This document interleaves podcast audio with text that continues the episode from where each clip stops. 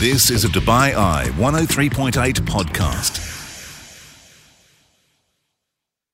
Hello there and welcome to the fourth and final in our series of Christmas and New Year podcasts with guest presenters. Today it is the cultural impresario Jasper Hope. He worked at the Royal Albert Hall in London. He was the launch chief executive for Dubai Opera and now he is an advisor to the Royal Commission for Riyadh City, specifically to do with the new opera house in Riyadh. This is our conversation.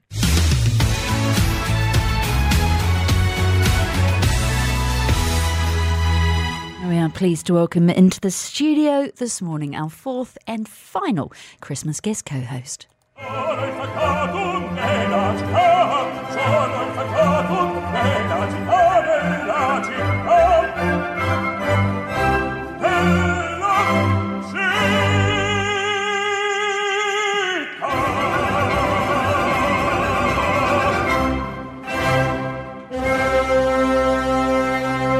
And that man will be no stranger to that piece of music. He is Jasper Hope, advisor to the Royal Commission for Riyadh City. Jasper, good morning. Thanks very much indeed for being with us. Good morning. Thank you so much for having me. As the former chief executive of Dubai Opera House and now heavily involved with the new opera house in Diriyah in Riyadh, can you name that tune? Yeah, that was... that was our favourite Barber of Seville, Figaro. It was indeed. So, we're going to get to opera houses throughout the show this morning. You're here until 10 o'clock and we'll get to your work at Dubai Opera House and the work that you've been doing for 2 or 3 years now in Riyadh in Saudi Arabia and the plans that they unveiled just about a week, 10 days ago for the new opera house there, which looks spectacular. But we're going to start with a bit of a history lesson. You made your name as one of the senior guys at the Royal Albert Hall, concert venue in London, your native country, but actually... you were not born in the United Kingdom, were you? You were born in South Africa. And I was doing a bit of homework on you this morning. Your father, a noted author in South Africa, Christopher Hope, but I read, tell me how accurate this is, that effectively you and the family and your brother and your family moved to the United Kingdom in the 1970s when you were fairly young because his... effectively anti-apartheid literature did not go down well with the authorities. How accurate is that portrayal? That is absolutely accurate. We moved to the UK in kind of early to mid-70s. My father's first book was banned by the authorities in South Africa, and it was made very clear to him that if he was to continue writing in a similar vein, basically... heavily satirical pieces, both journalistic and fictional novels. If he was going to continue to do that, then there would be a lot more trouble to come. And my mother and he made the decision to move my very young brother at the time, and I was about 4 or 5, to the UK to enable him to write in safety. Do you have memories of South Africa? I have childhood memories, and I have been back many times since, both personally and professionally. I have a lot of cousins and extended family that I'm able to visit and have been able to visit over the years. And as I say, I've been able to work there a couple of times quite memorably over the years. So you forged a career latterly in the cultural industries. And I get the sense that it was quite a cultural household that you grew up in. You, Royal Albert Hall, Dubai Opera House, now in Riyadh as well. Your brother, Daniel, is a musician of some note, Daniel Hope, yeah, the violinist. And I know, actually, you did bring him out here to the Dubai Opera House. I'm going to ask you about that environment that you grew up in. First of all, let's hear from Daniel now. This is his rendition of Vivaldi's Four Seasons.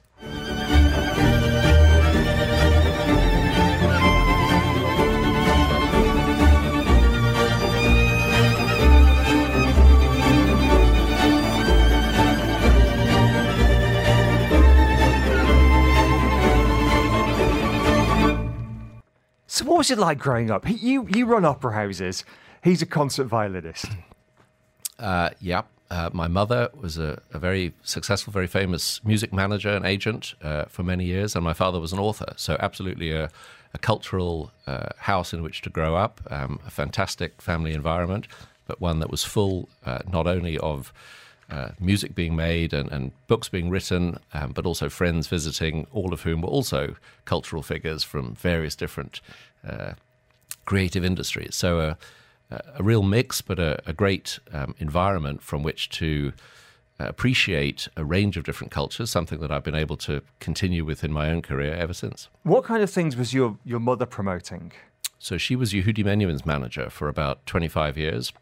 She formed a very large agency in the UK called Anglo-Swiss.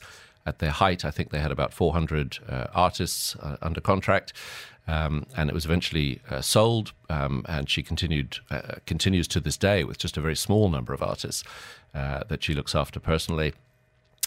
But it was interesting for me to see, I guess, from that, not just the cultural world, but also the business world. You know, she was able to create a company.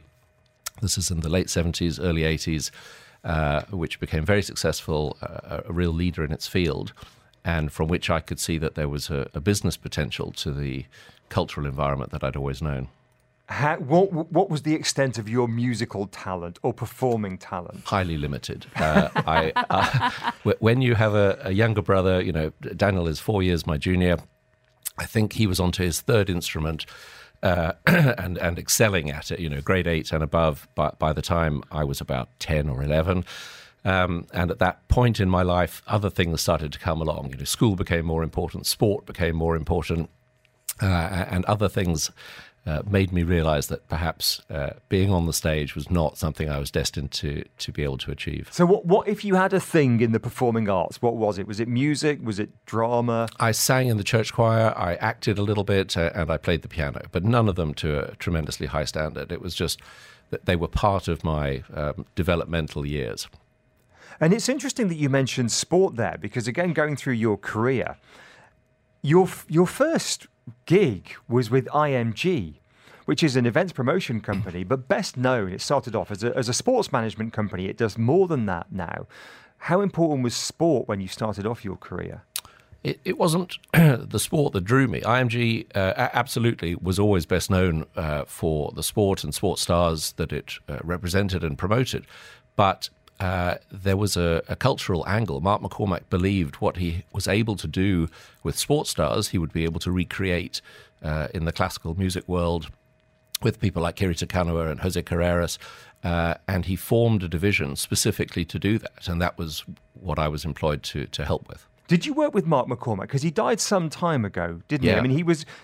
I mean, just remind us who he is and then your experience with him. So Mark McCormack was the founder, that I would say, of the modern commercial sports industry.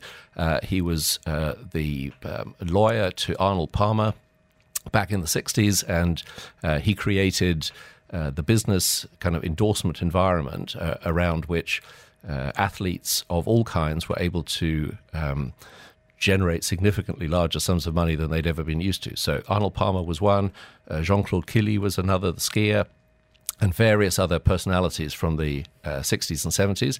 And it grew into this colossal worldwide company that handled sport, entertainment, and then television. And those three aspects of the company were all very important. And the entertainment one that I was involved with began around classical music. It grew into other genres of entertainment as well. And indeed now IMG handles anybody and everybody, right across the performing arts.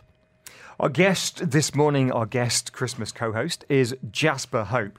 More from him to come, not just in the next 15, 20 minutes and half an hour or so, but he's with us through till 10 o'clock this morning. He's going to be talking about his career, how he moved to Dubai. We will also get, and Brandy Scott will not forgive me if we do not. What will we get to, Brandy Scott? We're going to get to Jasper's gift to the world of culture and sport, which is the mix that is chess boxing. All of that to come on The Business Breakfast. Catch up on the business headlines with the bite-sized Business Breakfast. We're listening to The Business Breakfast on New Year's Eve. Happy New Year.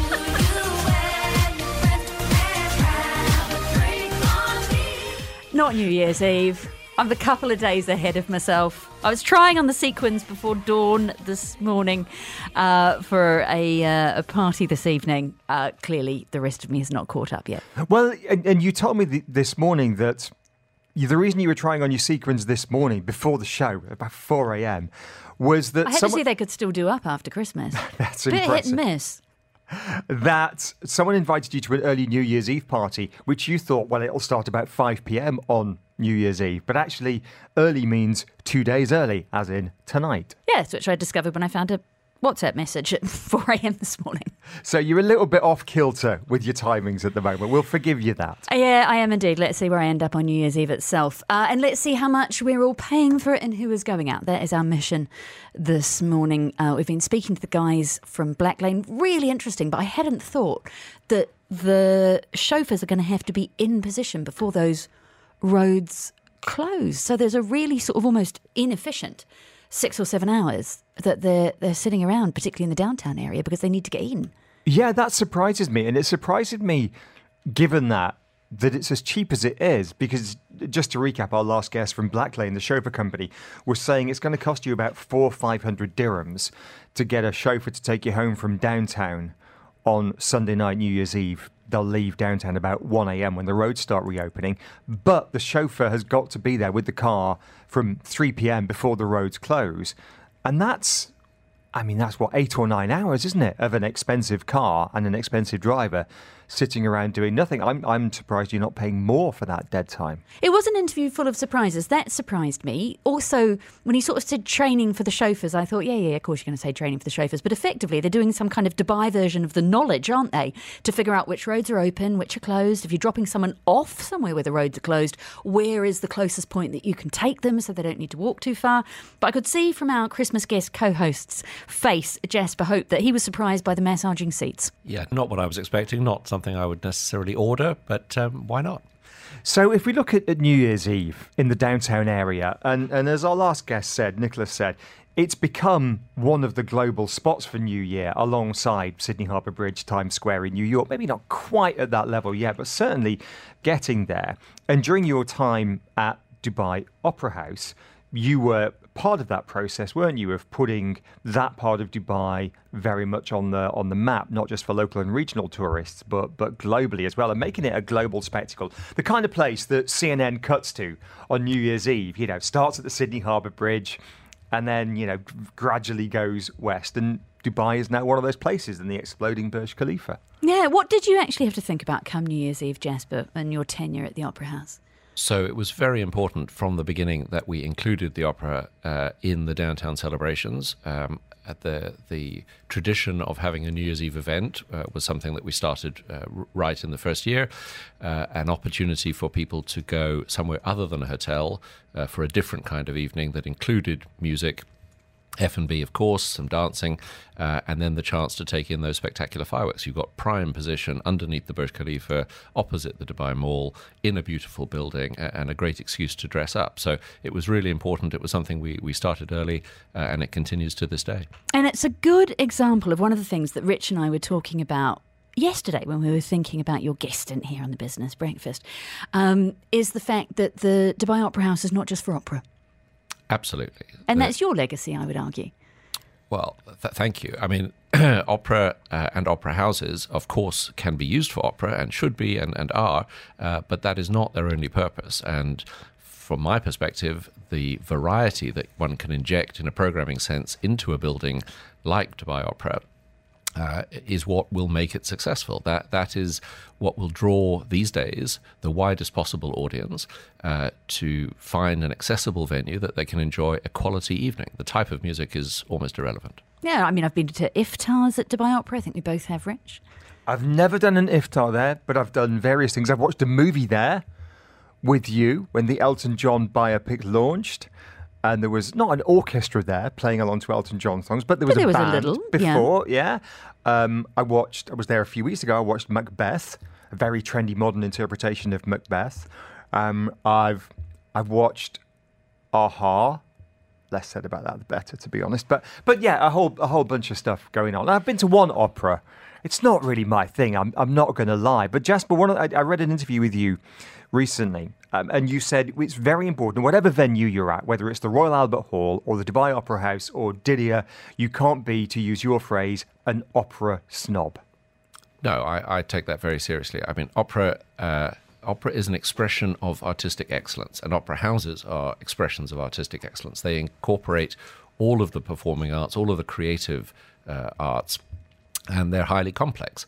Opera is not easy to listen to sometimes. It can be very difficult to perform and to enjoy, but it is not the only art form, and you have to be able to show that there is a variety of cultural importance when you have a national symbol like an opera house, like a Royal Albert Hall, and the stages that you're provided with should host the world's greatest artists, whatever type of music or entertainment they provide. Oh, well, we may have a chance to show some of just that on the show this morning. We're being offered from yesterday's Christmas guest co-host, the CEO of Dubai Airports, Paul Griffiths, footage of Jasper doing the conga around the Opera House one New Year's Eve. Would we like the video? Yeah, totally, Paul. Please send. Right, that's just spiced up this morning's television. But on the subject of making an opera house about much more than opera, we joked earlier on about when you were at the Royal Albert Hall, you were responsible for introducing chess boxing to a storied cultural venue, which, as its name suggests, is a combination of people playing chess against each other, but also boxing against each other. I've dug this out of the archives. This is a guy called Chris Levy, yep, who I'm sure you know. He is a chess boxer, and he has competed at the Royal Albert Hall. This is him describing how it works. It's been going flat out for 2 minutes. You've been trying to knock the other guy out. He's been trying to knock you out, and the adrenaline's flowing. Then you've got to sit down, focus, be objective, think about the position very deeply and strategically. Chess boxing. Yeah, well, so the story around chess boxing at the Royal Albert Hall is a little more detailed. The venue was not the main auditorium. The venue was the loading bay. And as part of the changes that were introduced in the time I was at the hall, we decorated the loading bay. We gave free rein to a group of street artists to come and provide a graffiti masterpiece featuring artists that had appeared over the, at that point, 145 years of the hall's history, and create us a new venue. The loading bay, where everything for the building, shows, food, everything comes in and out of, got a new life. And as such, we tried to come up with a series of events that would fit that kind of environment. And chess boxing was one of the first, I think, 2012. Totally different audience, again, about making these places accessible to people. The introduction of the graffiti wall and the introduction of events like chess boxing just allowed us to show a different side to a historic place. Jasper Hope is a icon of the cultural industries. He worked at the Royal Albert Hall in London. He was the launch CEO of Dubai Opera, and he's now heavily involved in the new Opera House and other cultural ventures in Riyadh, Saudi Arabia. Jasper, I'm going to take you back to the night when Dubai Opera House opened. You were the launch CEO, so you arrived before that to help set up the Opera House, but it was 2016 that the Opera House raised the curtain for the first time. Have a listen to this. This is Plácido Domingo.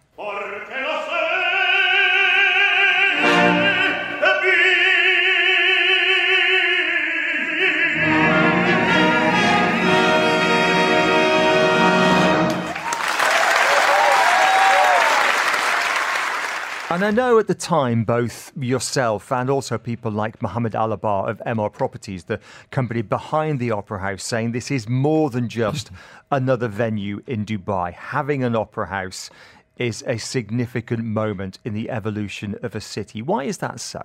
I think having a place, or ideally places, that are cultural destinations rounds off the soul of a city. It allows more things to happen, more people to enjoy a different aspect of the entertainment or nightlife that a city can offer. And in Dubai specifically, whilst it had been quite outstanding in certain areas in the cultural field, it was behind the curve. And having a transformative venue for the performing arts was something I think many people agreed had been missing. And having a venue that was multifunctional and able to cater for so many different genres was exactly what was needed at the time. Now, we mentioned earlier on that part of the reason you were brought in was because at the Royal Albert Hall, you were very keen to bring in a diverse range of acts. It wasn't just going to be opera and ballet and high culture. We joked earlier on, we didn't joke, we talked about chess boxing being introduced at the Royal Albert Hall, and that was part of your philosophy and your mandate. During your time here, obviously, it was a learning curve. What worked? particularly well, what didn't work particularly well for this audience, and perhaps even if you look at one of the other opera houses in the region, Muscat as well, which has a very fine opera house, what worked in a venue like that in the Gulf as well, and what doesn't work so well? I think all of these venues, and indeed the ones to come in Riyadh, are different, and they require a different programming policy. Ultimately, it's all about who is your audience, and understanding who those people are and what they want is part of that learning curve that you just mentioned. In Dubai specifically, obviously, we have a very high and varied expat population. We come from all over the world, and most importantly, people come from places which are used to having cultural performance, and whether that's dramatic art or musical art, whether it's high art in terms of opera and ballet, at least they come from a tradition of going to see a show, going to the theatre, going to a concert, going to an occasion in a performing arts venue. That's not necessarily the case in somewhere like Riyadh, where there hasn't been that tradition. There isn't a massive expat population. It's a different dimension to what is going to be required. Probably more similar in a way to Muscat, which has a more local audience. It does attract tourists to the performances there, but it made a decision to be a high-class artistic venue. It doesn't really do rock and pop shows. It certainly doesn't do the variety of things that somewhere like Dubai Opera does. And choosing what goes on your stage, what should be curated in your program, that is the essence of the job. And there's obviously cultural sensitivity, and that is true wherever in the world that you are, but particularly so here. For example, one of the things that I enjoyed at Dubai Opera was the comedy musical Spamalot, the Monty Python production. This is what it sounds like. Always look on the bright side of life.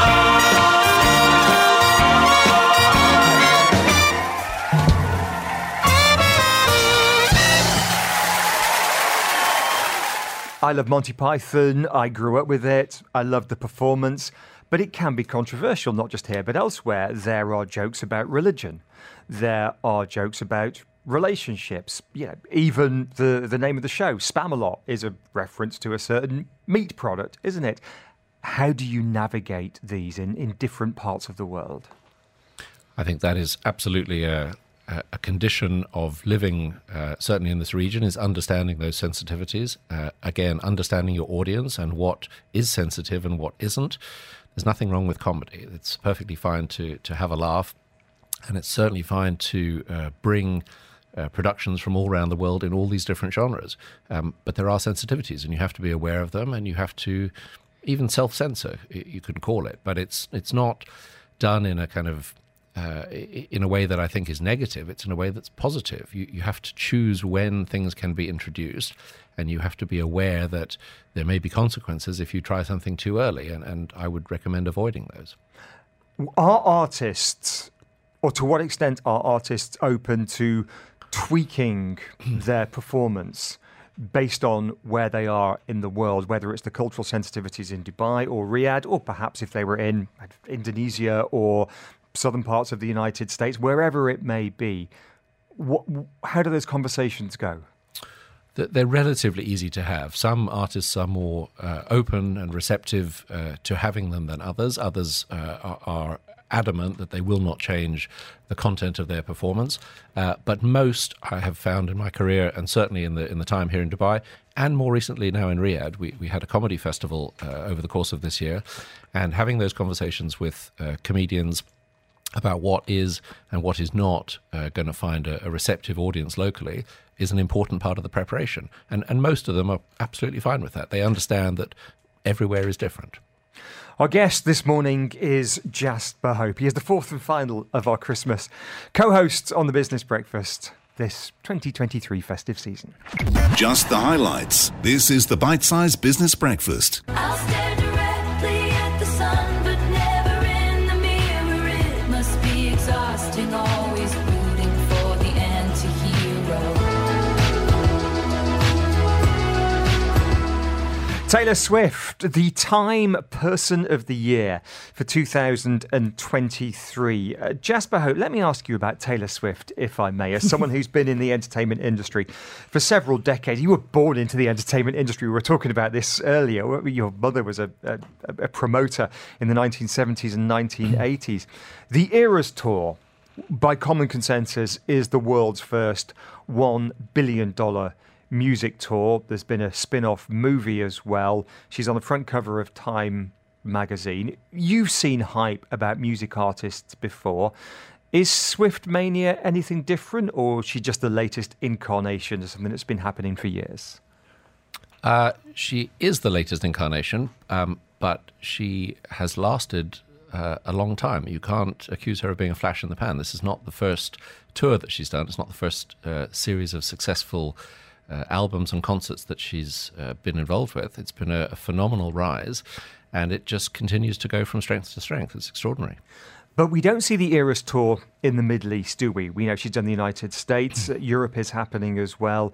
To what extent can we expect to see artists of this calibre coming to the Middle East anytime soon? Not in an opera house. She would need a bigger venue than that. It would be a stadium, probably.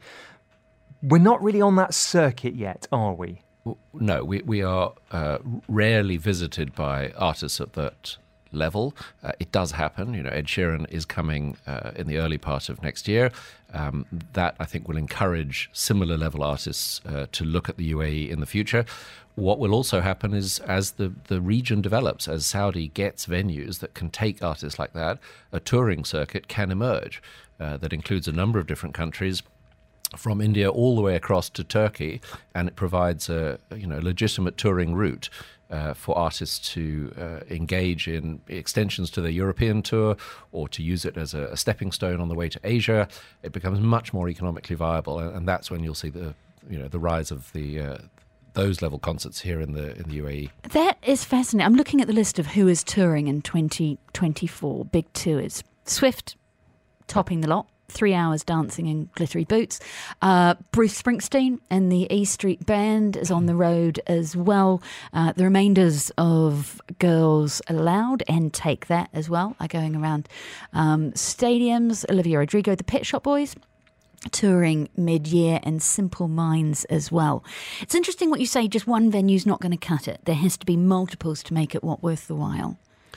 Yeah, generally speaking, I mean, of course, there can be a one-off occasion, there can be a festival opportunity, but generally speaking, this is a business, and that's about controlling one's expenditure and maximizing one's revenue. And the opportunity to be in a region for a longer period of time, to play multiple dates in that region, is much more effective for the people managing the finances around those tours.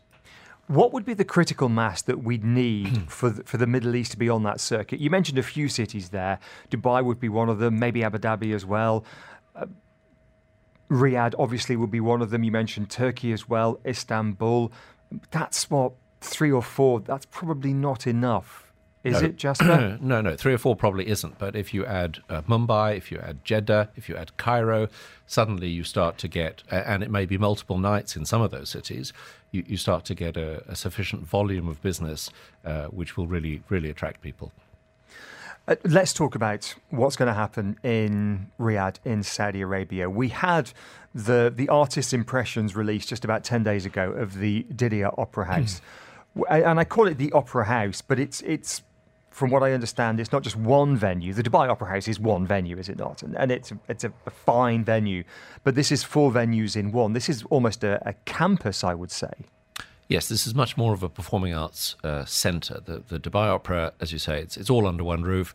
It's a very flexible auditorium, but it's just one room. The Royal Diriyah Opera House is going to be 4 venues. There will be a main auditorium and then 3 subsidiary venues. That will allow an enormous range of flexibility in terms of the programming.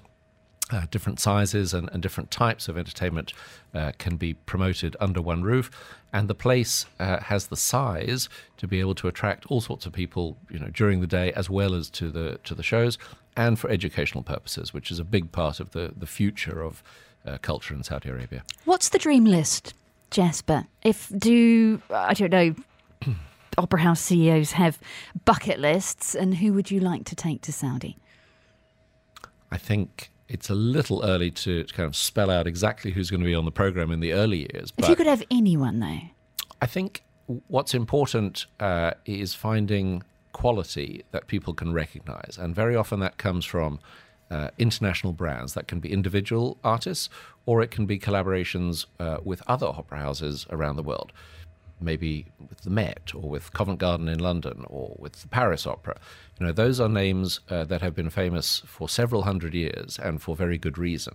And having an opportunity to liaise with them, to partner with them, to collaborate, to co-produce and to show their work in your country, I think is a very important stepping stone that Saudi will be able to offer. Individuals, there is always a list of the best singers from around the world, and every opera house wants them. The trouble with them is they are in such enormous demand, and their diaries are booked 3 or 4 years ahead, so the planning has to take place way in advance if you want them. Hamilton is arguably the biggest musical, or has been the biggest musical in the world. It's coming to Abu Dhabi in the new year. What are the musicals to watch after that? What's going to be the next Hamilton?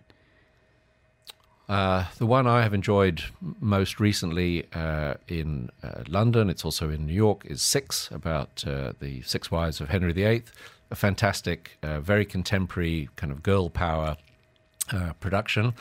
There are lots of things. You know, the London theatre scene, the New York theatre scene are fantastic places of evolution, and you have to visit them regularly. You have to enjoy the variety of what they have to offer. And when plays and musicals are able to tour, when they kind of break through that barrier of being able to operate outside wherever the home is, they are worth taking in. And if you have to travel to Abu Dhabi, or if you're lucky enough to have them come to your city, they are definitely worth the opportunity to enjoy. It's my birthday trip.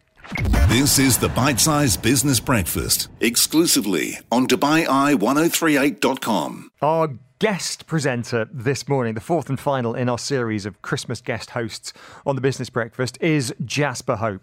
He was the CEO of Dubai Opera when it launched and was for several years. Before that, he was at the Royal Albert Hall in London, and he's currently advisor to the Royal Commission for Riyadh City and is involved in the Opera House in Riyadh. Now, about 10 days ago, we had the first artist impressions of that facility. The Diriyah Opera House is not just one opera house, not just one venue, but four venues in one. It's almost a cultural campus in the Diriyah area of Riyadh. There was a very nice video released, including the architects from Norway and others as well. And I was watching the video last night preparing for this, and who should pop up in the aforementioned video than our guest who sits before us? He had a speaking part in the video. So, clip number 6 we have today about Jasper Hope is Jasper Hope.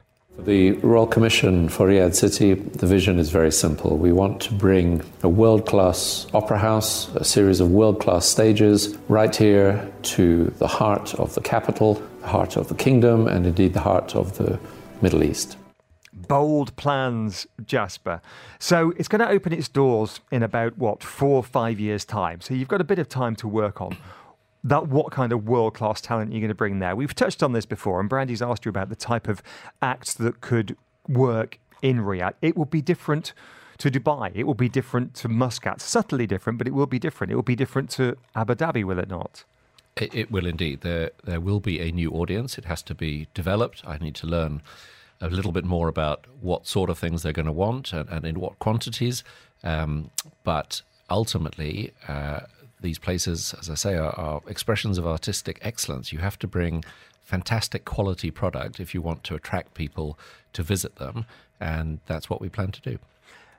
In terms of tourists, we know, and you've talked about London and New York as being two great cultural capitals when it comes to the performing arts, but a huge part of their audiences for Broadway or the West End are tourists. I mean, I don't know on a random Friday night what percentage of people filling seats on Broadway or the West End will be, but my strong suspicion it will be well over half will be tourists from out of town. Riyadh doesn't yet have that tourist base, does it? How significant is that? How will you manage that? You're absolutely right.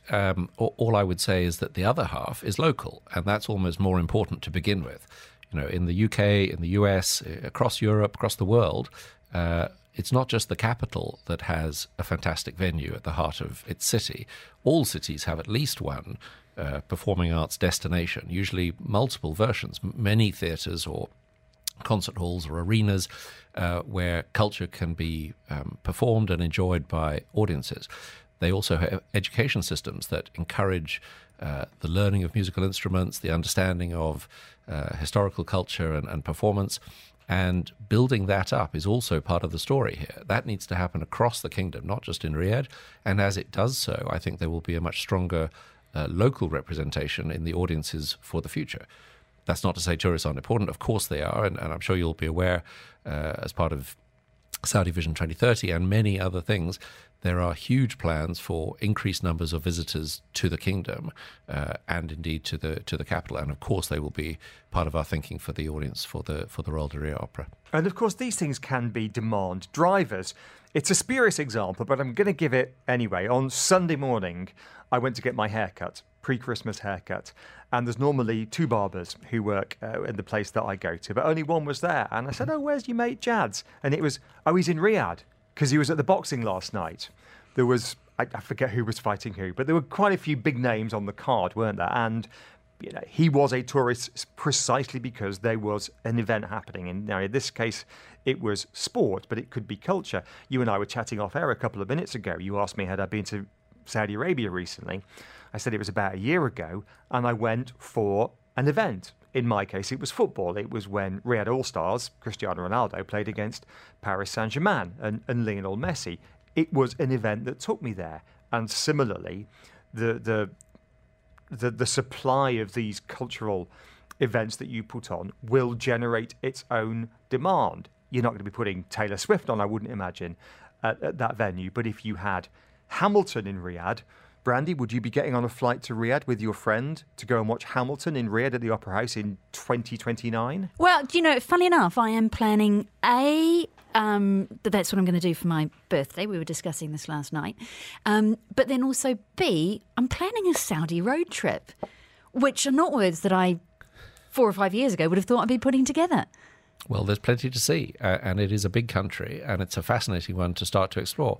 And the cultural dimension is coming. I mean, it has a long way to go, but even now, along with those sporting events, there are cultural ones. The Middle Beast Festival happened a week or two ago.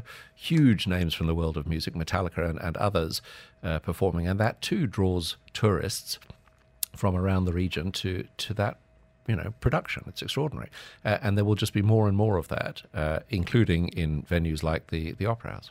Well, the venue itself is important as well. We know these venues are important. The Dubai Opera House, Sydney Opera House, perhaps the most famous of them all as an architectural icon, but others as well. People go to these places not just to watch a performance, but just because they are destinations, they are venues. It's placemaking, isn't it? And this is going to be a significant place. Have a listen to this person, someone I'm sure you know, the architect Sarah Alisa. She's a Saudi architect, and in the video that I mentioned that you were in, showcasing the new building or the plans for the new building, she's quoted in it. Now, it's a Norwegian architecture firm that are doing the master plan for the building, but they've brought in local architects and local designers to advise on local context, and this is one of them, Sarah Alisa. We first found out about the project. The Snøhetta team approached us, and we were honored to be asked to join the design consortium and to be able to provide a local knowledge on a contextual Najdi architecture. And of course, this was an incredible opportunity to showcase our rich history in music and performance, and to be able to create a special space that celebrates that. And you said one of the differences between your time at Dubai Opera and Diriyah Opera is that you've been brought in very much in the pre-design stage. With Dubai Opera, MR had designed it, or Yanis Rostock, the architect, had designed it. It was almost built when you were brought in. Fine, great, you know, not quite plug and play, but almost. But you've been there for a couple of years already, so you've been involved in the design of the building. How significant is that?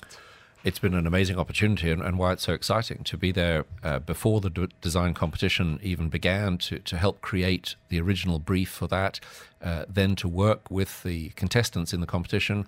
Ultimately, the winner, Snøhetta, was chosen, and to work with them over the past 9 or 10 months, dealing with the design issues and watching them collaborate with Sin Architects, the locals, firm that you mentioned, and having their influence from a truly local Riyadh, local Diriyah aspect, the Najdi architecture, was very important. From the beginning, it was envisaged that this would be an evolution of Najdi architecture. It wasn't just going to be the same as you see in Diriyah already with the mud building history that they've had. It was to take that on a couple of hundred years and see what might Najdi architecture look like today if it had been allowed to develop in a kind of fluid way. And that's what you're getting with this design. It certainly looks spectacular, but we are going to have to wait. 2020 what? 2028 we will be open. Okay, fine. Well, if we're all still around by then, we look forward to it. Catch up on the business headlines with the Bite-Sized Business Breakfast.